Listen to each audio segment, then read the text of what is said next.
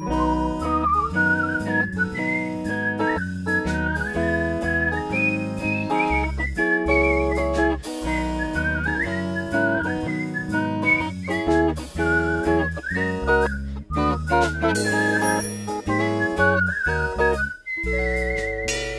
Campus-Spezialisten. Moin Moin, hallo und herzlich willkommen zur fünften Folge des Podcasts Die Campus-Spezialisten vom Studiengang Informations- und Datenmanagement. Und ja, es ist sogar eine kleine Jubiläumsfolge, denn es ist schon die, insgesamt die 30. Folge des Podcasts Die Campus-Spezialisten. Mein Name ist Elias und an meiner Seite ist natürlich wieder mein Podcast-Partner Tim. Kaum zu glauben, aber das neue Semester steht schon in den Startlöchern und zwar in Präsenz. Tim und mich zieht es zurück an die Fachhochschule Potsdam und ich glaube, ich spreche für uns beide, wenn ich sage, dass wir uns sehr auf die Zeit freuen. Ja, auch von mir ein herzliches Hallo. Ab dieser Woche sind wir nach zwei Jahren zurück auf dem Campus und hatten heute eine Art Welcome Back Veranstaltung vom Allgemeinen Studierendenausschuss auf dem Campus mit Hüpfburg und es gab ein Glücksrad. Dabei hat Elias sogar eine Schokolade gewonnen. Da habe ich mich auf jeden Fall sehr gefreut. Es ist total schön, wieder auf dem Campus zu sein und vor allem auch die ersten Module wieder in Präsenz zu haben. Was ich auch super vermisst habe, ist die Mensa, ähm, wo man immer nette Gespräche mit seinen Mitstudierenden hat und bei warmem Wetter auch mal draußen ein bisschen in der Sonne verweilen kann. Was war denn sonst noch so bei dir los, Tim? Ja, ich habe, äh, wie in der letzten Folge auch schon erwähnt, jetzt meine Bewerbung abgeschickt für, die, für das sechsmonatige Praktikum. Hoffe, dass das äh, alles gut klappt. Ansonsten habe ich mich auf das Semester vorbereitet, hatte jetzt äh, leider in den letzten beiden Wochen noch eine Corona-Infektion, äh, ist aber alles gut verlaufen. Wir hoffen, ihr bleibt auch weiterhin gesund. Aber was haben wir eigentlich heute mit euch vor?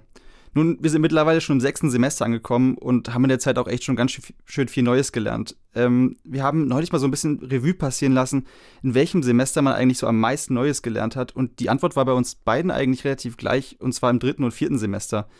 In diesen Semestern seid ihr nicht mehr so neu an der Fachhochschule Potsdam und ja, habt auch schon einiges an Erfahrung gesammelt. Besonders ist vor allem, dass es in diesen Semestern die Module sind, die so eigentlich den höchsten Praxisbezug haben und ja, genau darüber wollen wir heute so ein bisschen mit euch quatschen und euch äh, zeigen, wie ihr, wie ihr diese Aufgaben meistern könnt und welche Tools ihr dafür benötigt. Bevor wir jetzt mit dem eigentlichen Inhalt der Folge starten, kurz noch der Hinweis. Äh, alle Tools, die wir hier nennen, äh, sind kostenfrei und meistens auch Open Source. Wir bekommen kein Geld für irgendwelche Nennungen. Genau, nur dass ihr da Bescheid wisst und jetzt ganz viel Spaß mit der Folge. So, Tim, ich schmeiß dich mal gleich ins kalte Wasser. Was war denn so das Modul, wo du dir am meisten dachtest, oh Gott, das wird ganz schön anspruchsvoll?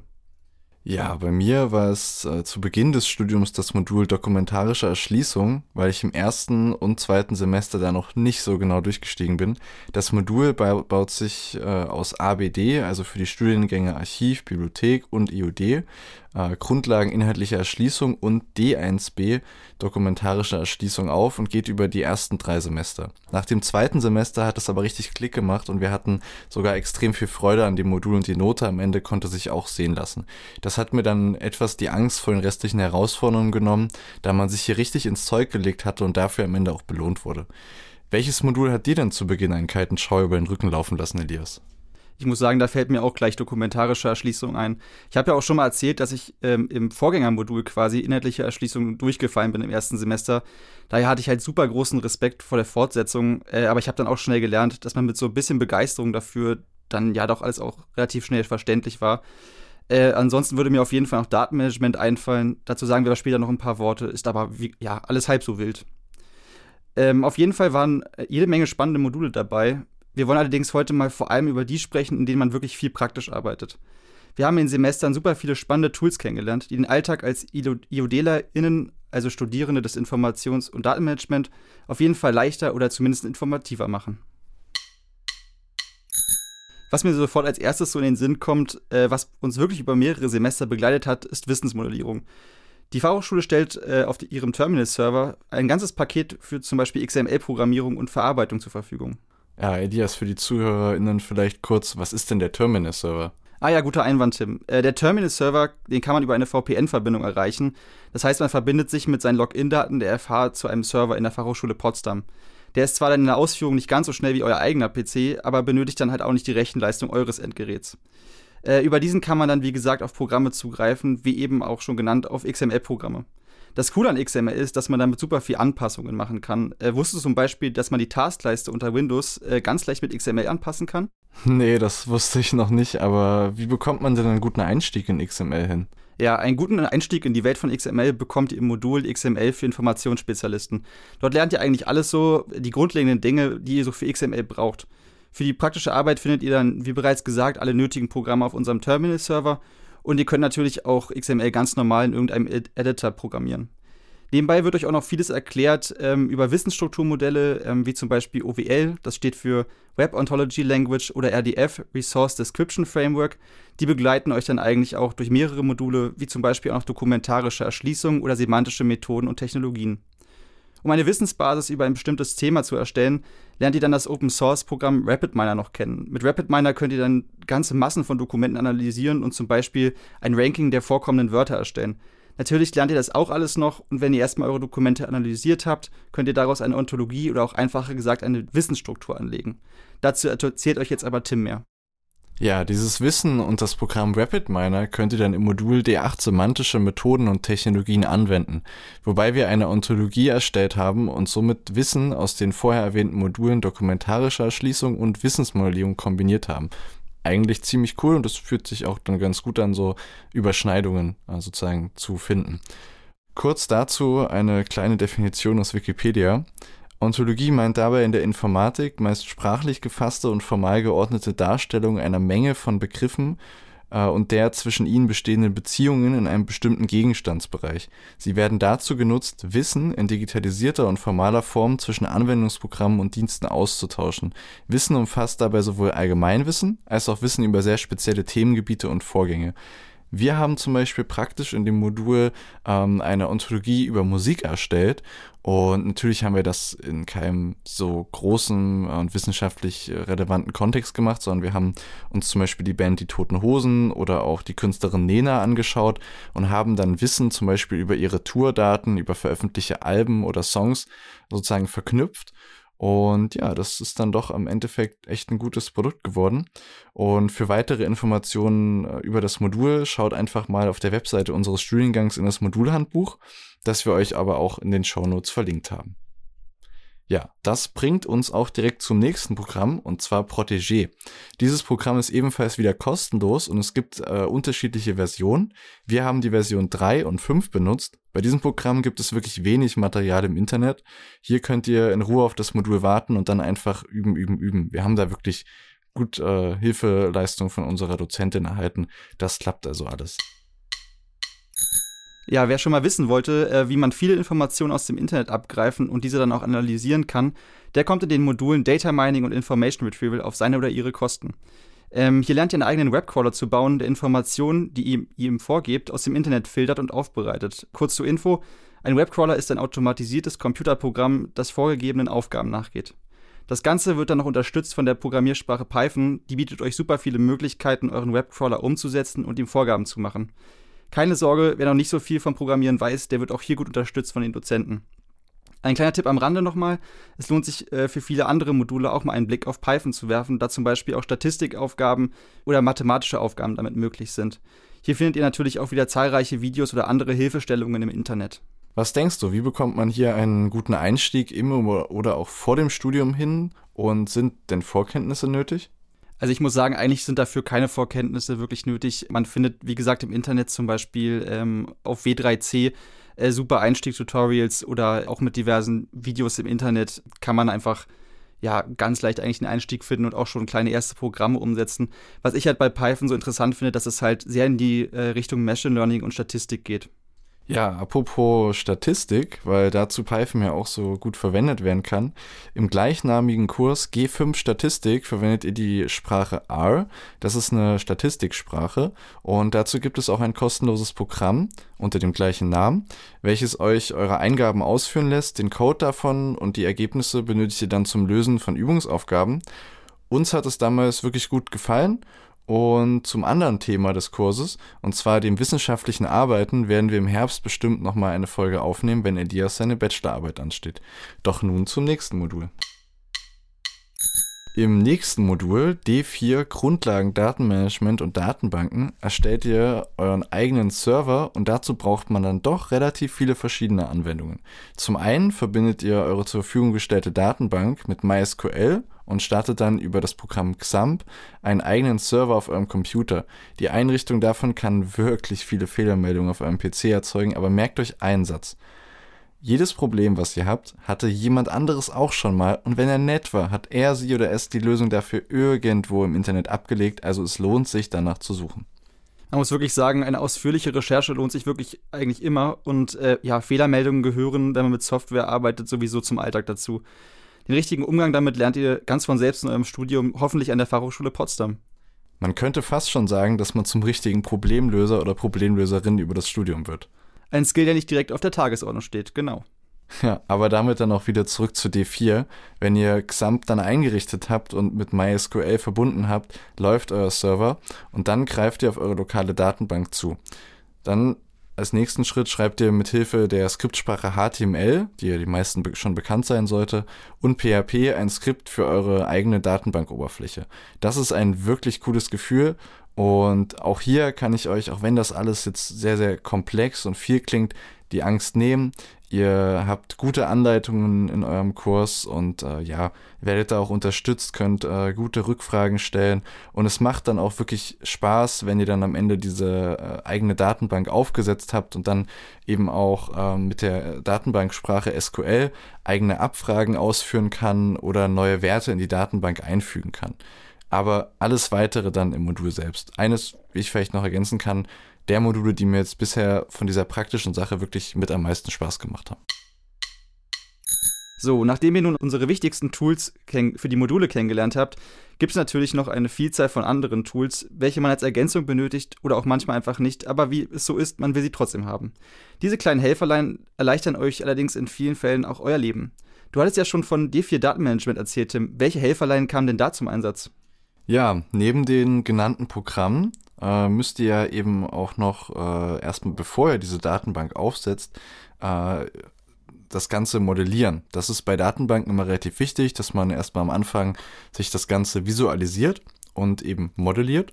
Und ja, das bringt unter anderem, dass man ja keine Fehler dann einfach macht bei der späteren Umsetzung. Ist natürlich nervig, das dann alles noch rauszumachen und ja, einfach den Aufbau auch äh, zu verstehen. Auch für andere Leute natürlich. Ihr könnt dies händisch machen, doch es ist eigentlich viel cooler, das über ein Tool zu lösen, oder? Also, eine weit verbreitete Lösung sind äh, kleine Tools, welche ihr über eine Suche im Web mit dem Stichwort ERM-Modellierungstools findet. Diese gibt es dann als Offline-Programme oder im Web. Achtet dabei immer darauf, dass äh, diese vielleicht Open Source sind, denn meiner Erfahrung nach sind die meisten die meisten Open Source Tools einfach ein wenig besser, was die Funktion angeht, aber vielleicht nicht so hübsch wie Programme, äh, welche auch in der Websuche ganz oben angezeigt werden, da sie viel Geld für Suchmaschinenranking ausgeben. Eine kleine Webrecherche lohnt also mal wieder. Äh, und als Tipp noch, äh, ich speichere mir dann die Ergebnisse der Recherche in einem Ordner, Lesezeichenordner, nützliche Tools, kategorisiert ab. So hat man, äh, dadurch, dass man jedoch ab und zu auch mal im Studium oder vielleicht sogar auch mal auf der Arbeit braucht, hat man da dann immer einen guten Zugriff und hat das direkt geordnet. Wie sieht es denn bei dir aus, Elias? Nutzt du auch viele dieser kleinen Helferlein oder fällt dir ein Modul ein, wo sie dir bereits besonders nützlich waren? Also eine Sache, die ich eigentlich immer brauche, aber wo wirklich jede Person sich auch ein bisschen entscheiden muss, was sie benutzen möchte, sind äh, Editoren zum Programmieren. Hier gibt es wirklich eine Vielzahl von Anwendungen und die bekannteste dabei ist eigentlich Notepad++. Ähm, wie Tim schon meinte, es ist eine Open-Source-Anwendung, welche vielleicht optisch nicht so dem Maß aller Dinge entspricht, jedoch äh, zahlreiche individuelle Anpassungen hat und ein super Begleiter für euren Programmiereralltag eigentlich ist. Ja, das war ja mal wieder, äh, oder war ja mal wieder ein guter Tipp. Äh, und viele spannende Eindrücke hoffentlich, die wir euch jetzt bisher mitgeben konnten, wie wir mit den Tools durch unseren Studienalltag kommen. Es empfiehlt sich also, wenn ihr die Zeit und die, natürlich auch die Motivation dazu habt, in der vorlesungsfreien Zeit oder in der Zeit vor eurem Studium einfach mal Programme auszuprobieren und euch schon ein wenig äh, einzuarbeiten. Im Zeitalter von Videoportalen und Online-Lernkursen findet jede Person eine Möglichkeit, sich weiterzubilden und mehr über ein Programm und den Anwendungskontext zu verstehen. Bei Fragen dazu könnt ihr uns natürlich auch sehr gerne schreiben. Den Kontakt sagen wir am Ende nochmal durch, beziehungsweise findet ihr diesen dann auch immer in den Show Notes. Zum Glück gibt es zu dem ganzen Lehrstoff, der uns in dem Semester erwartet, immer wieder gutes und warmes Wetter im Sommersemester dazu. Nicht umsonst heißt es ja Sommersemester. Der Frühling steht ins Haus und man hat wieder richtig Lust, was in Potsdam zu unternehmen. Mein Lieblingsspot dabei ist mittlerweile der Volkspark geworden. Dieser befindet sich direkt neben der Fachhochschule Potsdam und bietet zahlreiche Möglichkeiten für Aktivitäten. Volleyballplätze, Fußballplätze, einen super schönen überdachten Basketballplatz und eine Aktivität, welche ich mir diesen Sommer endlich vorgenommen habe, und zwar den Disco-Golf-Parcours, auch bekannt als Frisbee-Golf. Dabei werft ihr logischerweise Frisbees, aber diese Frisbees werft ihr nicht zu einer anderen Person, sondern in Körbe und läuft dabei einen abgesteckten Kurs durch den äh, ganzen Park. Aber Elias, erzähl doch mal, was sind denn so deine Geheimtipps für den Frühling? Ich muss sagen, das ist gar nicht mal so leicht zu beantworten, weil ich wegen Corona noch gar nicht so viel in Potsdam herumgekommen bin. Ähm, was mir allerdings sofort einfällt, ist eigentlich der neue Garten. Der ist direkt am Heiligen See und da gibt es super schöne Bauwerke, ähm, wie zum Beispiel das Schloss Sizilienhof und das Marmorpalais. Da kann man am Abend sehr schön sitzen und die letzten Sonnenstrahlen genießen. Drumherum gibt es dann noch einen großen Park, der sich super zum Spazieren eignet. Und am anderen Ufer vom Marmorpalais kann man sogar schwimmen gehen und sich an heißen Sommertagen etwas abkühlen. Wer gerade von der Fachhochschule Potsdam kommt, der oder die kommt äh, automatisch eigentlich an der Freundschaftsinsel vorbei.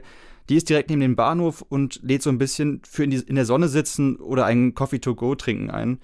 Du bist ja aber schon länger in Potsdam. Hast du noch einen Tipp? Ja, durch äh, meine Radtouren über Corona, die ich ja auch schon mal erwähnt hatte, habe ich wirklich eine Vielzahl von Orten hier erkunden dürfen. Ein Ort, der mir dabei oder immer gut gefallen hat und mich immer wieder zum äh, Verweilen eingeladen hat, quasi indirekt, ist das Belvedere auf dem Klausberg, fast direkt neben der Orangerie im Park Sanssouci. Äh, ein nicht so bekannter Tipp hingegen wäre der Bereich Potsdam Süd.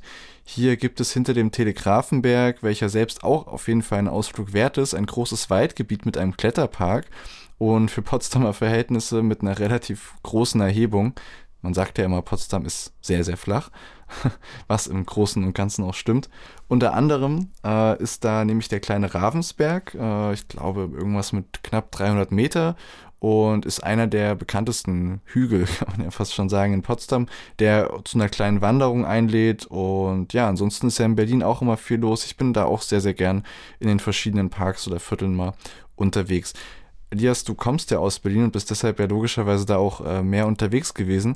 Was sind denn dann da jetzt so die Tipps für den Sommer oder den Frühling? Ich muss sagen, in Berlin finde ich es eigentlich immer super schön an der Spree oder im Tiergarten. Da kann man auch super laufen gehen und es ist eigentlich, ja, wie in Berlin halt immer was los.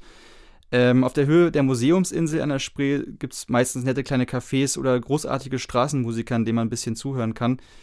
Aber ja, wie gesagt, in Berlin gibt es eigentlich immer was zu sehen. In Berlin Mitte äh, wo sich eigentlich die Plätze befinden, die ich jetzt angesprochen habe, da kommt ja irgendwie jeder auf seine Kosten. Sonst äh, bieten sich natürlich aber auch immer die Seen in Berlin an für einen netten Spaziergang oder vielleicht sogar für ein frühes Anbaden.